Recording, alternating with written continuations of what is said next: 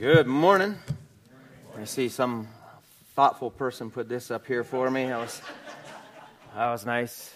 If you missed the community theater this uh, weekend, uh, you have no idea what's going on with that, but we had a good time.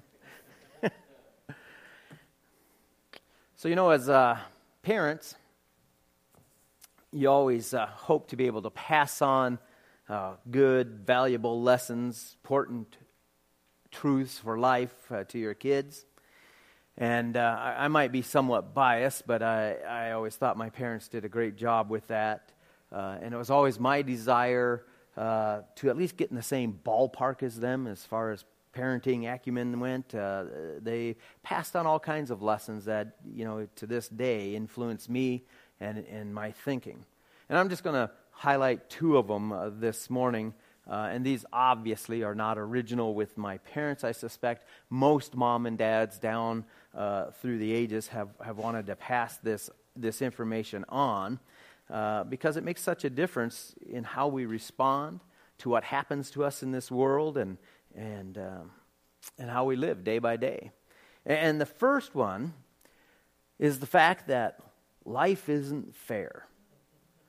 You know, it's, it's probably our uh, selfishness that we have innate in us that allows kids, uh, even at a very young age, to, um, to have this innate sense of fairness.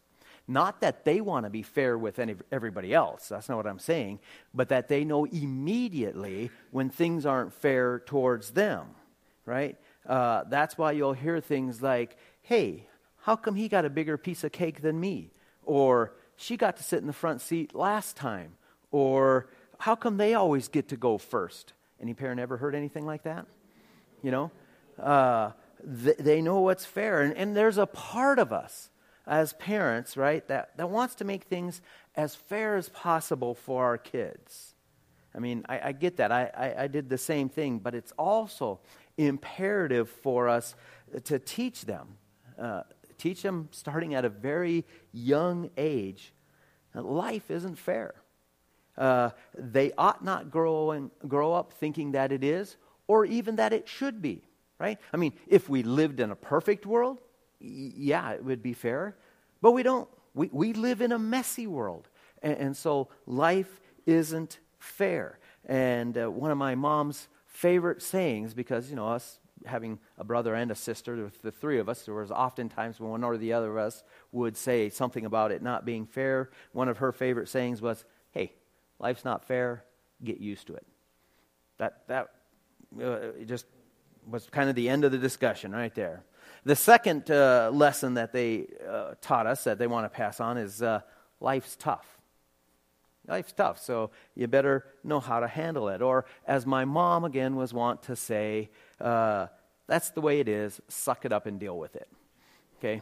Um, and, uh, and, and, so I would like to pass these lessons on to us. So, what does that have to do with uh, Second Corinthians that we've been going through? Well, the truth is, Paul has been dealing with some very tough and very unfair things, right? And the church in Corinth has also been going through some tough and, and uh, unfair things. Uh, uh, and Paul has been challenging them, showing them how they need to, to suck it up and deal with it, how they need to respond to it. And he's brought them through a number of very difficult lessons and, um, and uh, challenges. But here at the very end, as we, as we approach the end of the book, he offers them something a little different. What we're going to see today is that he offers three hopes that he has for them.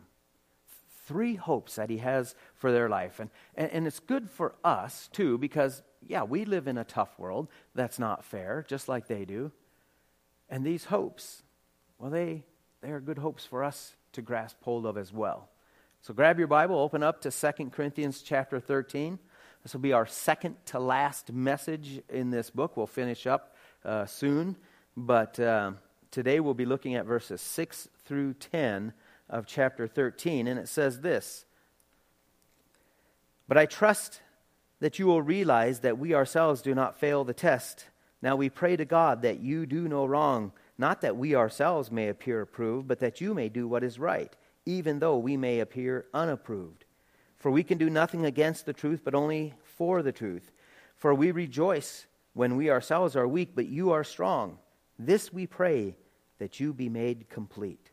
For this reason, I am writing these things while absent, so that when present, I need not use severity in accordance with the authority which the Lord gave me for building up and not for tearing down. Again, Father God, we're just so thankful to be able to be together this morning. We're just grateful that your presence is here. We ask that your spirit would be free to work in and through each and every heart and mind this morning, that you would keep us free from distraction and instead would focus on your heart, your word, your life for us. We pray this in Jesus' name. Amen. So, as I said, in this paragraph, uh, Paul expresses three different hopes for the congregation at Corinth. And, we ended last week with Paul's forceful challenge to each and every individual that was there, right? He said, Test yourselves to see if you are in the faith. Examine yourselves, or, or do you not recognize this about yourself that Jesus Christ is in you unless indeed you fail the test? See, there's, that real danger uh, back then, just as it is for us today too, that people would become religious without becoming Christian. That people would think that by going to church, the certain church, a right church, or trying to be a better person by, uh, you know, making some moral and behavioral improvements in their life, or adding certain religious rituals into your life, that that would be good enough. But those things are not the same as having a relationship with God through Jesus Christ. And that key, as we saw last week, is Jesus Christ in you. If you fail that test, if, if Jesus Christ is not really in there, well, then all the religious stuff you do, all the moral improvements you might make in your life, uh, those are all really rather meaningless. So, after making sure, after that challenge, making sure that they would honestly see what was in themselves and where they were at, Paul moves on to his first hope that he has for them as a congregation. Look at verse 6. But I trust that you will realize that we ourselves do not fail the test. Now, remember, uh, through this entire book, Paul has had to defend himself against the certain false accusations that were made by these, these so called super apostles, right? The false teachers who were leading the Corinthians astray. And these guys, they had made fun of the way that Paul spoke. They, they bashed his character. They impugned his motives.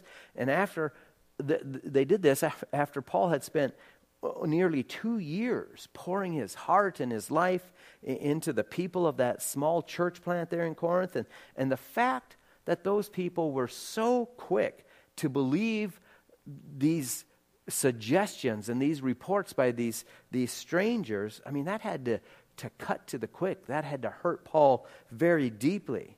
And so, in this letter, more than any other letter in the New Testament, Paul really opens up and he just bears his heart um, as, he's, as he's answering these accusations. It opens uh, his soul before the church. And, and it's his sincere desire that the Corinthian church, this is his hope, that they would see him for who he truly, truly is.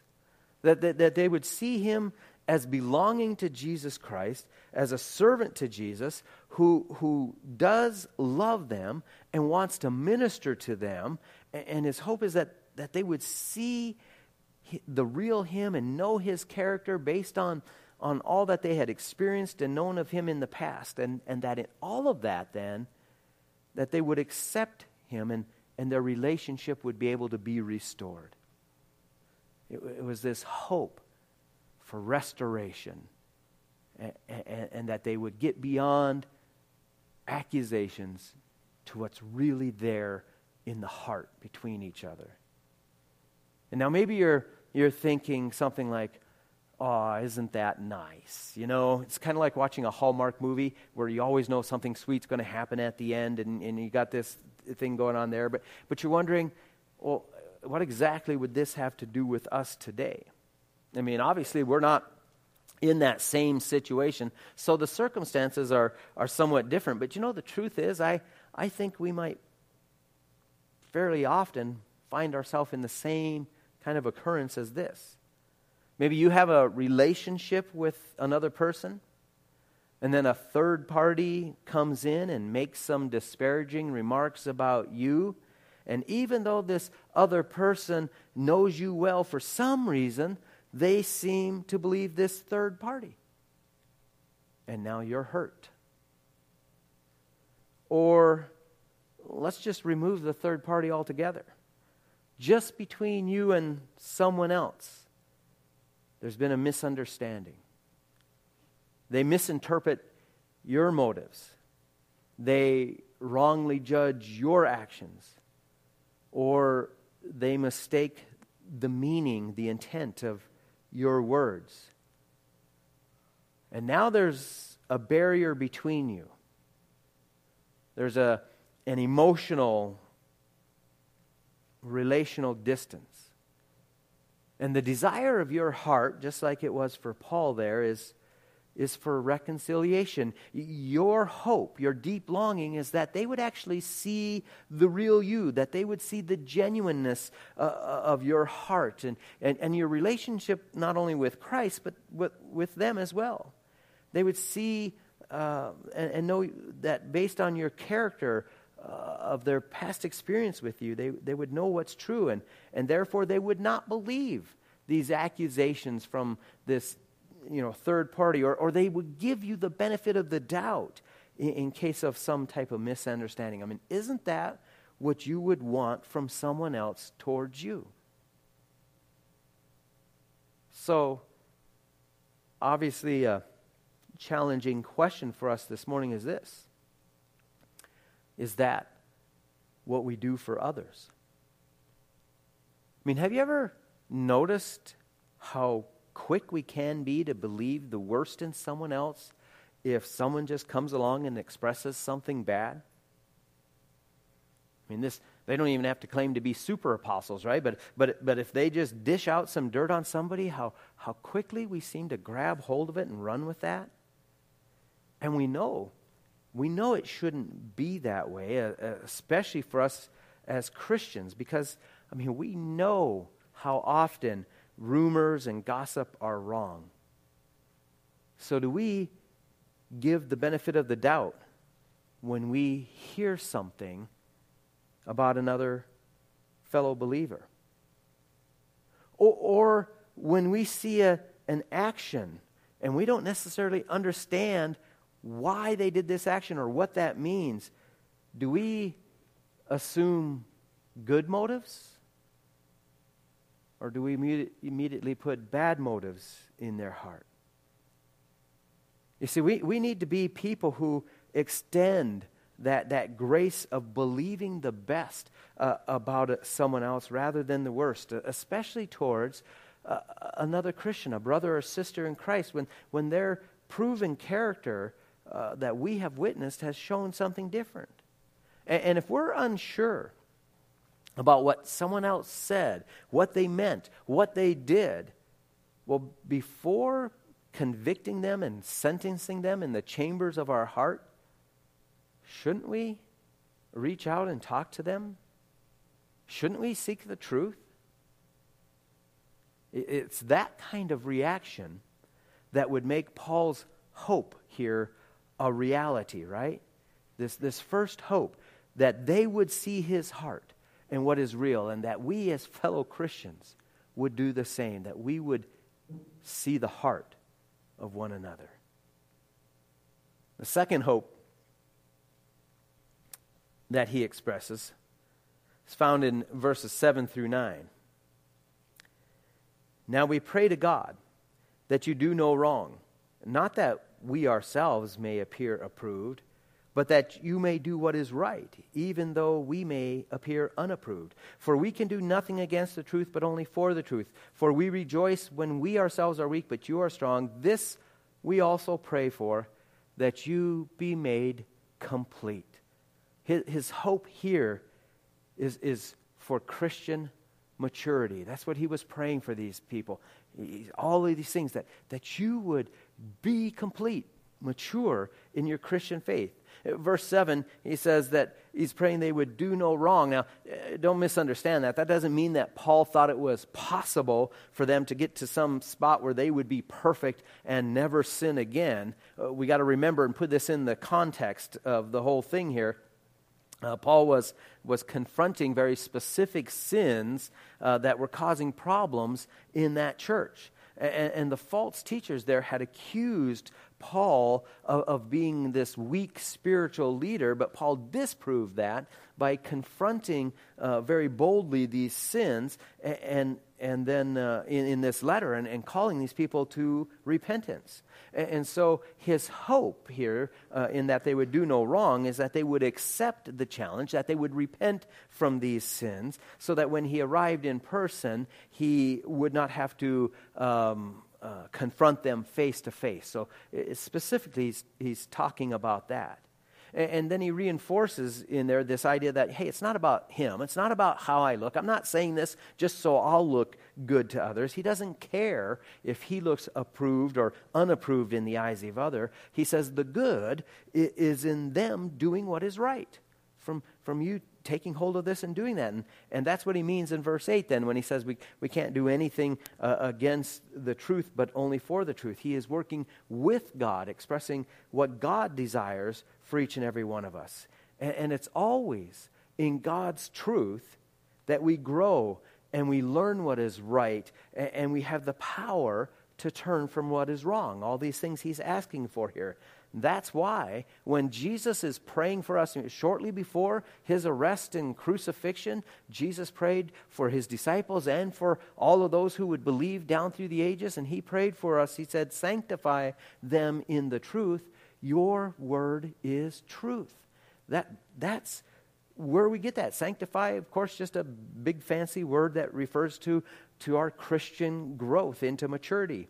And Jesus knew that the only way that we would mature as believers in this world is through truth, and the only reliable source of truth is God's Word. Now, again, we're not in that exact same position that that early Corinthian church is, but obviously the hope is exactly the same for us. It's God's desire that each and every one of us would grow into maturity in His Word. And, and to do that, we have to be people of His Word, people of the truth.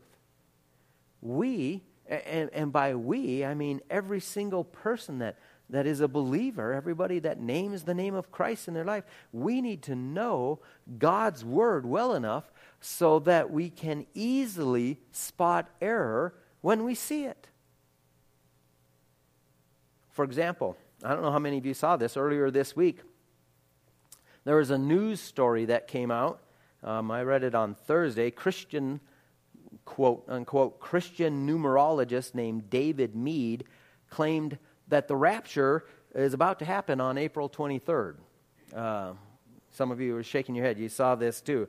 And the news story that I read said this David Meade, uh, quote, David Meade tells the UK's Daily Express newspaper that on April 23rd, the sun and the moon will be in Virgo, as will Jupiter, which represents the Messiah. According to Meade, the alignment represents the lion of the tribe of Judah, marking the rapture. Speaking to the Express, Meade described it as a quote, unique, once in a century sign exactly as depicted in the 12th chapter of Revelation. This is our time marker, end quote.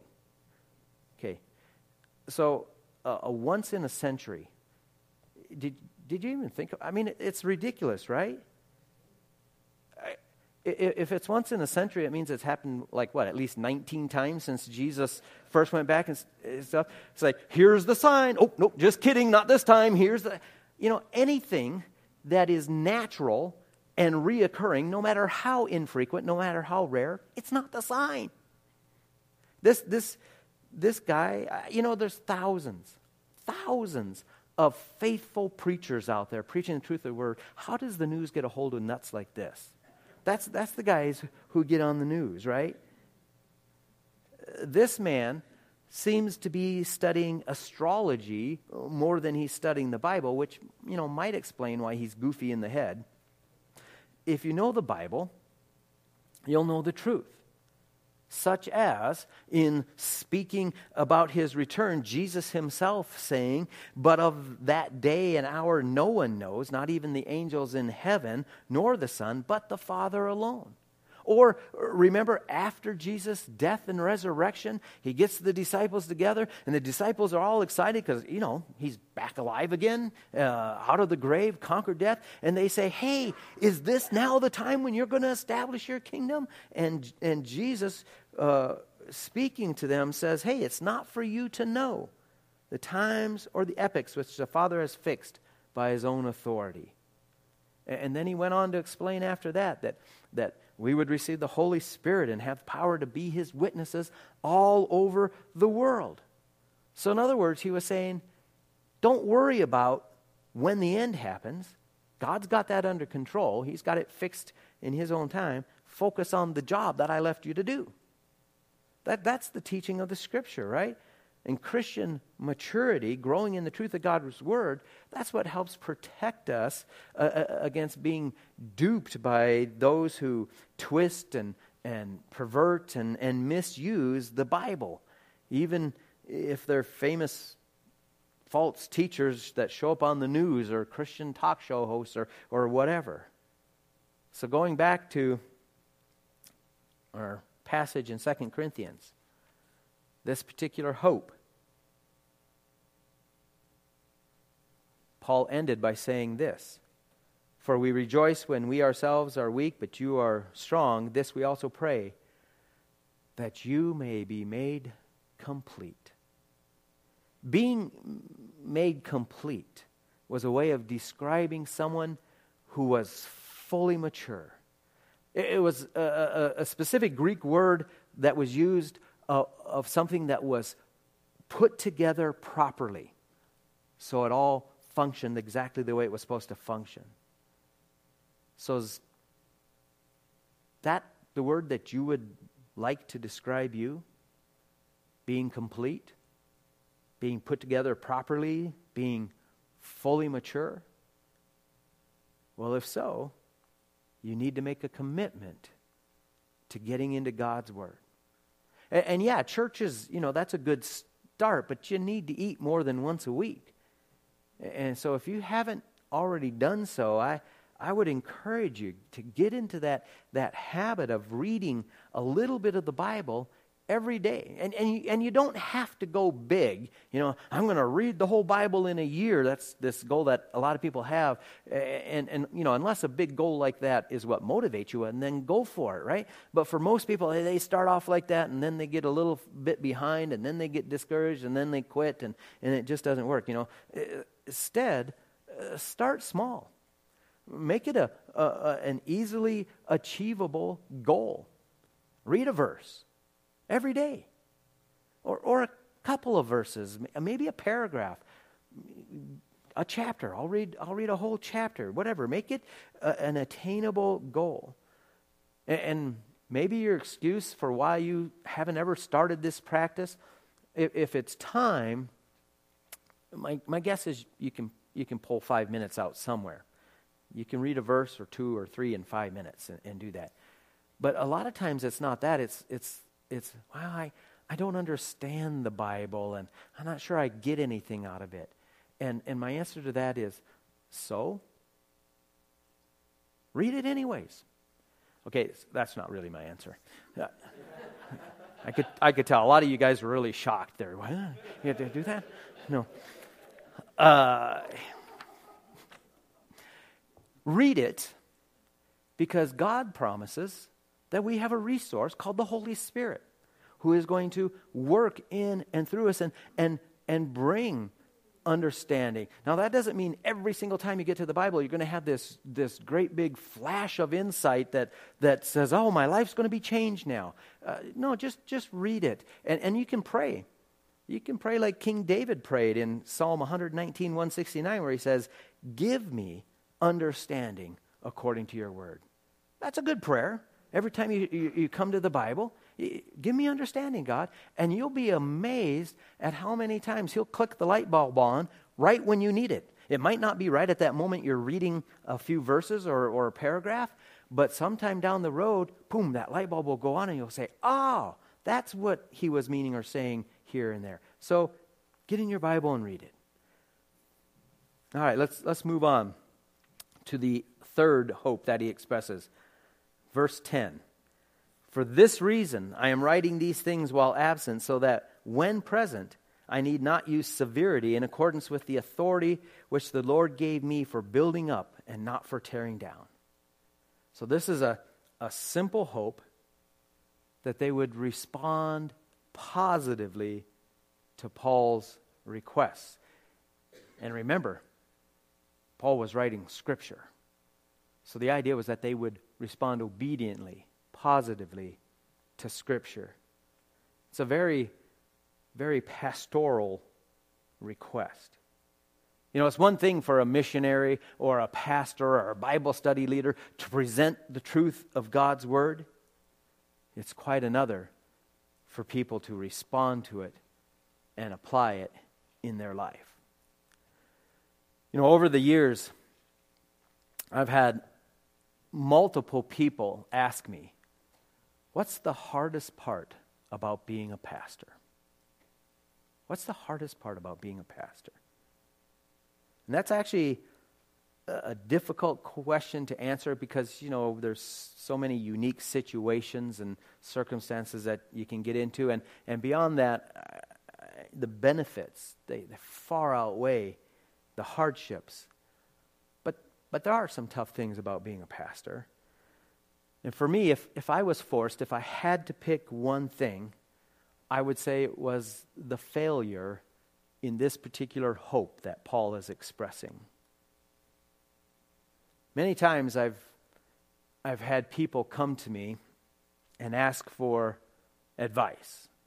Not, not necessarily personal advice, scriptural advice. And in, in a lot of those instances, I'm able to, to take them to God's Word and to show them exactly what God says, how He would want them to respond. You, you want to know what to do? Well, here's what God says you should do.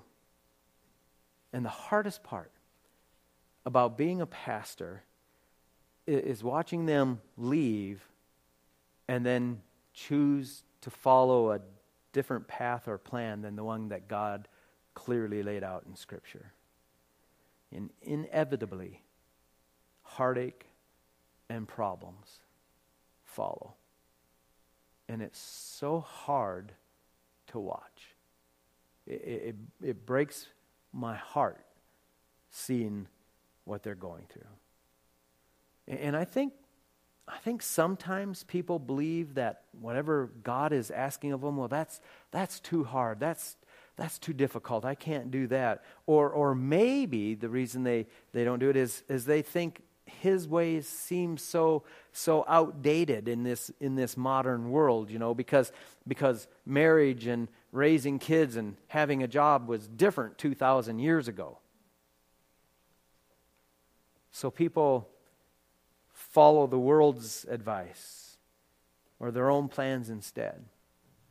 But did you notice that the purpose that Paul gave, that he expressed for following God's plan? He said it was for building up, not tearing down.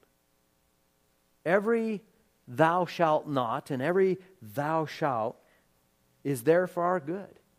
God's instructions are, are there with our best in mind.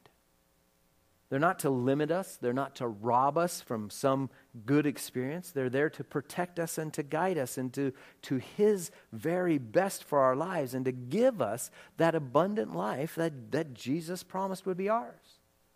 And so the question from God and the question we really need to answer is, is not how much of God's word do I know, but how much do I do? Are you putting it into practice? That's the third hope that Paul expresses here. So, so Paul gave three hopes, right? That people would look beyond the accusations to see the truth of the heart and the love that he has for them, that they, as followers of Jesus, would press on towards maturity. And that le- directly leads to this third hope that they would respond positively by putting into practice those things they hear and learn. And obviously, each of those has application to us. The first, in the way that we would look towards others and treat them, especially when we hear something negative that doesn't seem to fit their previous character, or we see some action that we just don't understand, will we give them the benefit of the doubt and seek to learn the truth? Find out what's really in their heart. I mean, this is a big warning for us to, to stay away from, from gossip or from trash talk against other people or juicy tidbits that some like to throw around. Going directly to a person and finding out what's really there. The second is a challenge for us to get into God's Word in a more regular and intentional way. I mean, after all, it's through the truth of the Bible that we can grow in strength and maturity as believers. And because we live in a messy world, we need to know what God's Word says for us today. And if you need help or suggestions or ideas on how you can do that in your life, come talk to me. I'd be happy to help you get that set up. And third, having learned what the Bible says, we need to respond to it. I mean, not putting into practice what you know is actually worse than not even knowing what the Bible says. But the blessing of these three hopes is that we, as we apply them in our own lives, that they are there for building us up so that we can experience true transformation, that we can see lasting change, life change in, in our lives change that leads to all the good that God desires to pour out on us. That's Paul's hopes for us. Let's pray.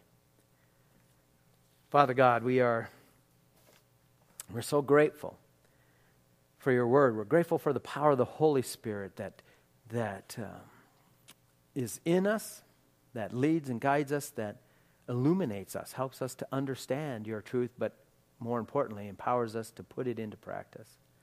So, God, may we be people where these hopes are fulfilled in us, that we could be complete and mature. We ask this in Jesus' name. Amen.